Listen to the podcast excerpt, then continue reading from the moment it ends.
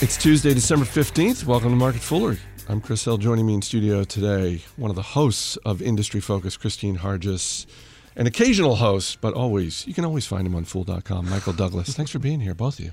Yeah, glad to be here. Fantastic. Uh, this weekend on the Motley Fool Money radio show, we're going to be doing our 2015 year in review. And when I was thinking about that show, I one of the thoughts I had was, I'm willing to bet lots and lots of money that we're not going to be talking about healthcare at all. Where there's a lot, there's a lot to cover when you're doing a year in review show. And I thought, you know what, we're not really going to delve into healthcare.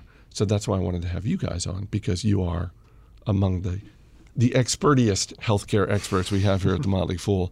Um, so let's hit a few of the big items for the year in review in healthcare, and let's start with just the business story of the year in healthcare. And we're talking about a massive industry, but Kristine, when you think back on 2015, what's the story of the year? The thing that stands out to me is the massive industry consolidation that we've seen. And this goes beyond healthcare. I mean, this is an unprecedented year for mergers and acquisitions. I think actually it's the biggest year ever. As of a couple of days ago, we hit that mark. We still have a couple weeks to go. But yeah, it's, to, Might to, as well go ahead and get above that. To no, run we up actually, the lead. We did, as of a couple of days ago, hit that last M&A point that it took us over. I think 2012 is the year that, yep. or maybe it's 2007. I don't really remember what the year was, but doesn't matter because 2015 wins. Um, as of right now, we're on pace for 4.7 trillion in M&A this year, but just within healthcare, also a huge year. I mean, we across the sub industries of healthcare, you're seeing it. I mean, you're seeing it with drug makers. You've got Pfizer merging with Allergan, which is a 160 billion dollar deal incredibly huge right there. Um, you've got Walgreens acquiring Rite Aid, so that's your retail pharmacy space. Even in uh, health insurers, uh, a couple of deals there. Anthem bought Cigna, uh, Aetna bought Humana. It's something that's happening across the industry, and really, to me, stands out as a huge business story for 2015. Why do you think this has happened? Because at the beginning of this year, one of the predictions you heard frequently was 2015 is going to be a huge year for mergers and acquisitions in the oil and gas industry. And the thesis was the price of oil has gone straight down, and this is historically when the bigger players, the Exxon Mobil's, the Chevrons, etc., snap up the smaller players whose balance sheets can't really handle 12 more months of this kind of pricing. That doesn't seem to be the reason here, though. You get a kind of similar justification when you look at drug makers. Uh, you've got a lot of big giants that are facing patent woes, more or less. They, they've hit a cliff where all of a sudden they used to have exclusivity on their key drugs that time is over. And so a lot of companies are taking big hits because of that. And the way that they can compensate for that is to snap up some of these smaller players in the industry to try to boost up their own product lines without necessarily having to develop it all in house. So it comes down to pricing too on the other end of that. Um, that's definitely going to be the case with a lot of your health insurers. The more people you have, the better you can bargain. Um, so I, I, mean, I think there are similar arguments to be made across industries that, in general, it's a way to boost business, and it has to do with pricing. And even to add to that a little bit, um, you've seen justifications in a couple of the mergers on the drug side where they've said, well, you know, the people that we're that we're negotiating with, the insurers, they're consolidating, so we have to too if we're going to sort of be in a one-to-one relationship with them, because you don't want, you know, if you're a five-pound two pound chihuahua, you don't want to be negotiating with an 800 pound gorilla, right? You'd like to both be 800 pound gorillas. I'm a 185 pound man, and I don't want to negotiate with an 800 pound gorilla. Nobody wants to negotiate with an 800 pound gorilla. Um, Michael, your business story of the year. Um, I think it was the introduction of the first biosimilar uh, in the United States, approved by the FDA in March of 2015. So going way back to the to first quarter. Um, so First, As, explain to me what a biosimilar is. Right. So, so Kristine mentioned that you have um, companies losing their patent protection on their drugs, and so what usually happens with that is then a generic drug will get created, right? And y'all see this all the time with Tylenol, and then it's generics in the in the pharmacy aisles and sort of whatever else. Um, with with biologic drugs, that's a more complicated and difficult process, basically because of how they're created and their structure. It's it's much more difficult to you, you can't get an exact copy. You can get something that's similar, which is why they call it a biosimilar. Um, and this is as you can imagine with any sort of generic drug, right? It's an opportunity to go ahead and lower prices um, because these biosimilars are generally being priced at a, a much lower amount. Again, you know, look at Tylenol versus its generics. You can see the difference. Um, it's not as substantial on the biosimilar side just because they have to do a lot more work to kind of prove that it's similar as opposed to the same like with a small molecule drug. Um, but this opens up just a big pathway for a lot of these biologic drugs to then hopefully become cheaper as their patent protections roll off in the market. So it should be a good thing for U.S. consumers long term. We'll see how it shakes out over the next couple of years, but it's a big trend. So it sounds like this is potentially a good thing for consumers. Mm-hmm. Are there drug makers who are just rubbing their hands together with glee at the market opportunity here? Oh, absolutely. Um, Amgen has been one of the early uh, big players in biosimilars, um, and Pfizer uh, has been investing in there as well pretty heavily. Uh, because at the end of the day, you know, if if biosimilars are going to happen, uh, and your drugs are going to get hit, well, you might as well go ahead and sort of hit other people's drugs too.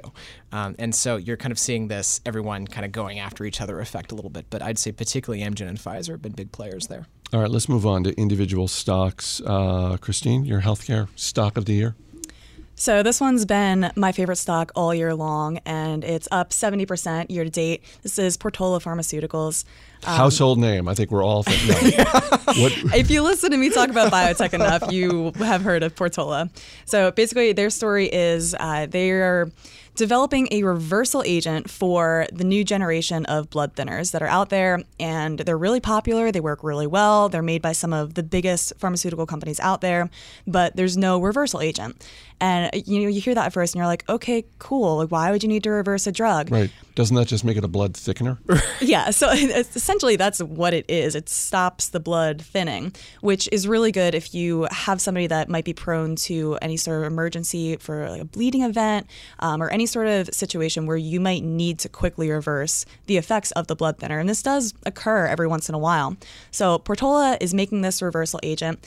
If it gets approved, and we're looking at probably a 2016 approval approval, this is going to have to be in stock at every hospital across the nation because this new generation of blood thinner is becoming more and more popular.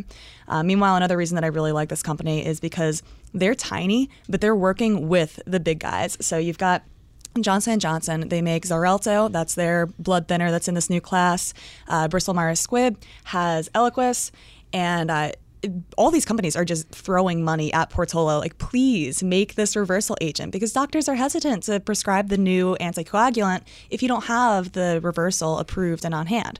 So, as soon as it gets approved, which I'm, as a shareholder, surely hoping that it does, um, and by all means, it looks like it will, uh, you're going to have Johnson and Johnson on your side. You're going to have BMY on your side promoting the drug for you. And meanwhile, Portola still has worldwide rights to the drug. So huge success story there so far, and hopefully more good news to come in 2016. Is is this a company that is small enough that a Johnson and Johnson or some other behemoth would look at them and say, "Why don't we just buy these guys?" It's possible. But that's not that's not a the- that's not maybe in the top five of why you would want to own this stock? Personally, I would never invest in a company just because of its buyout potential. Um, truly, I think if a company is a potential candidate for a buyout, it's because they're a fantastic business. And that's the reason why I would want to put my money behind them to begin with.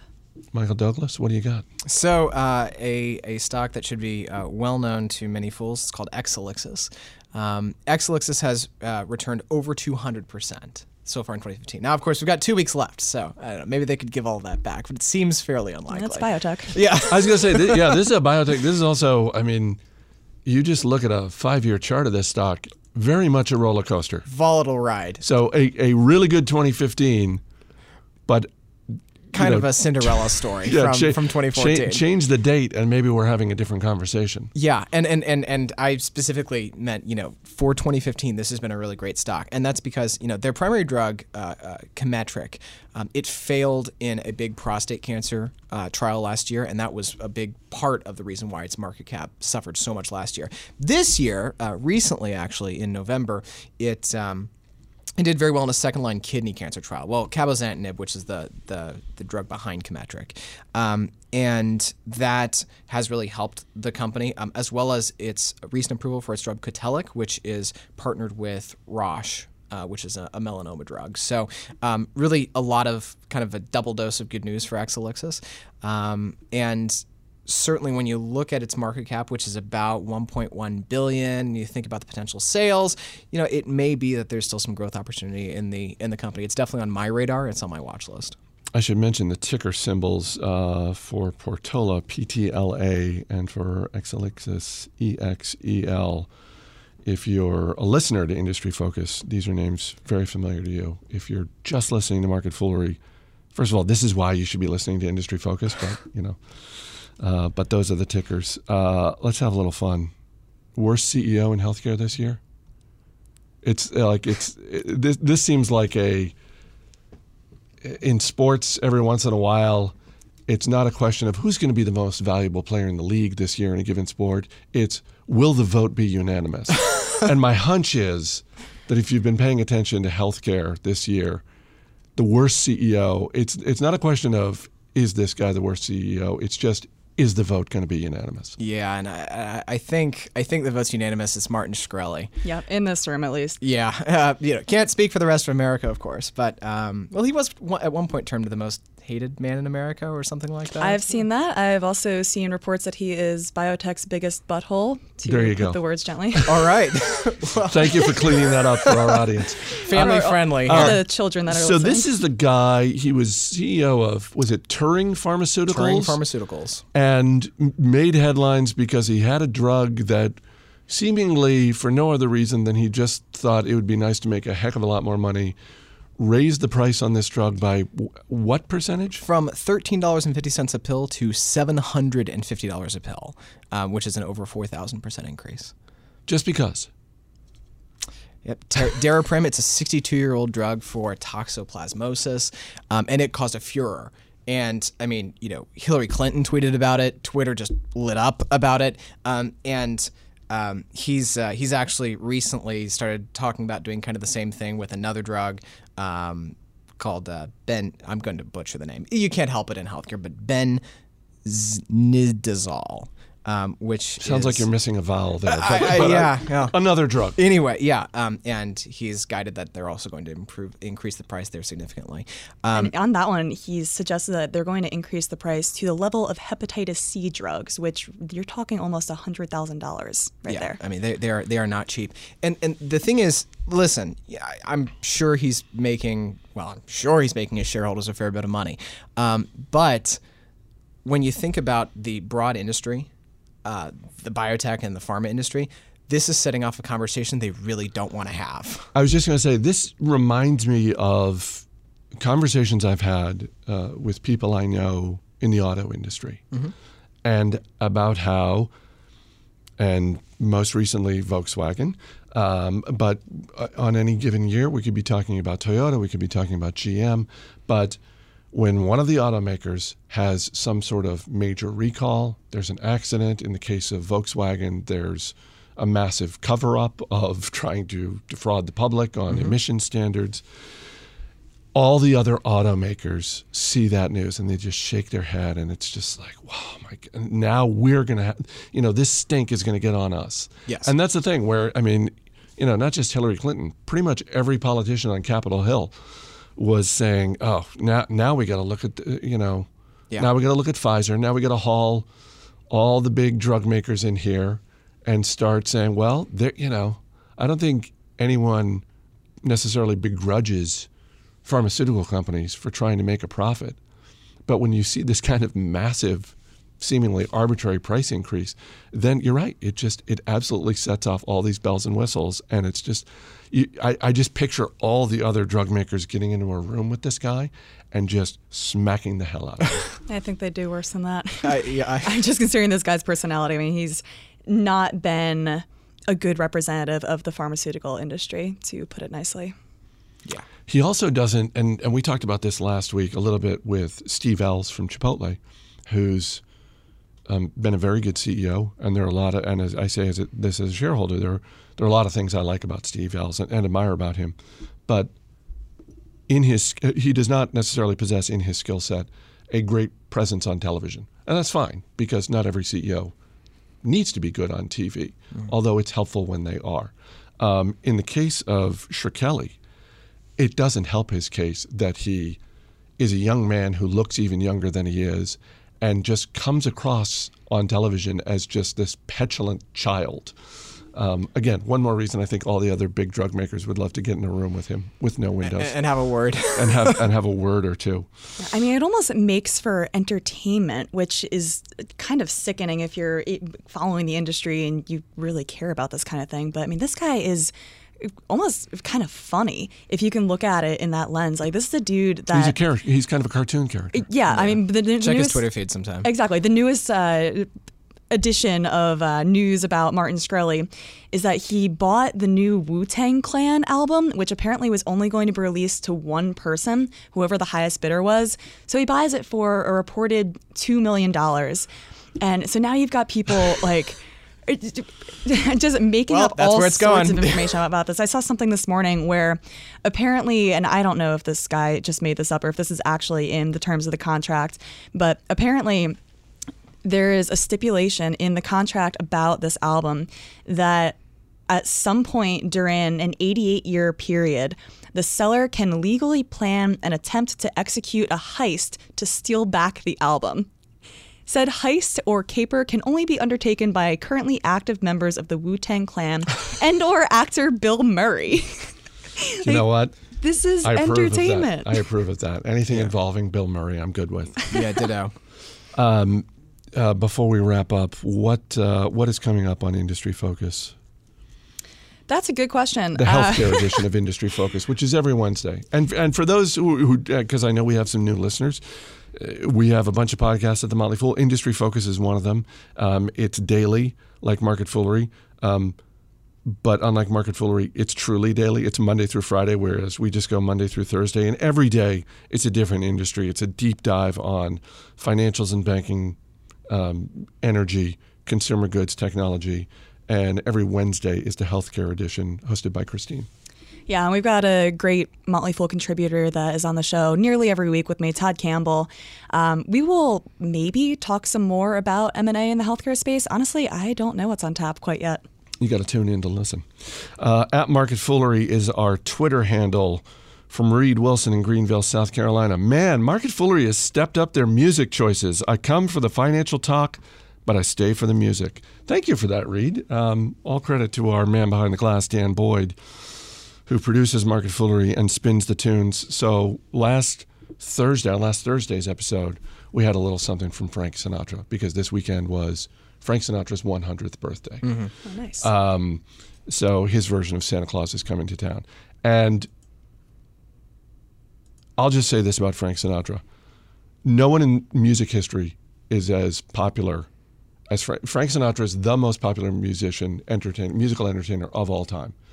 Uh, as big as Taylor Swift is right now, that's how big Sinatra was for at least I'm going to say 25 to 30 years. Mm-hmm. Um, it's it's just incredible. Um, so that's Sinatra and the 100th birthday. But you know we want to get a little contemporary. So yesterday, uh, Dan bringing in a little Twisted Sister which I was completely unaware the Twisted Sister had cut a Christmas album. I feel like I totally dropped. I feel like that's something I just should have known. so thinking that. Um, and today it's uh, it's the Slackers, just your average reggae, ska, rock and roll band doing their version of a holiday classic. Michael Douglass, Kristine Harjes, thanks for being here. Thanks for having us. Thanks, Chris. As always, people on the program may have interest in the stocks they talk about, and the Motley Fool may have formal recommendations for or against. So don't buy or sell stocks based solely on what you hear. That's going to do it for this edition of Market Foolery. The show is mixed by Dan Boyd. I'm Chris Hill. Thanks for listening. We'll see you tomorrow. And when it gets so tired, it drops and then I win. I like to play with it. It, loves to dance and spin. A lovely game of dreidel Come on now, let's begin. Dreidel, dreidel, dreidel, I made it out of clay. When it's dry and ready, a dreidel I will play. Dreidel, dreidel, dreidel, I made it out of clay. When it's dry and ready, a dreidel I will play.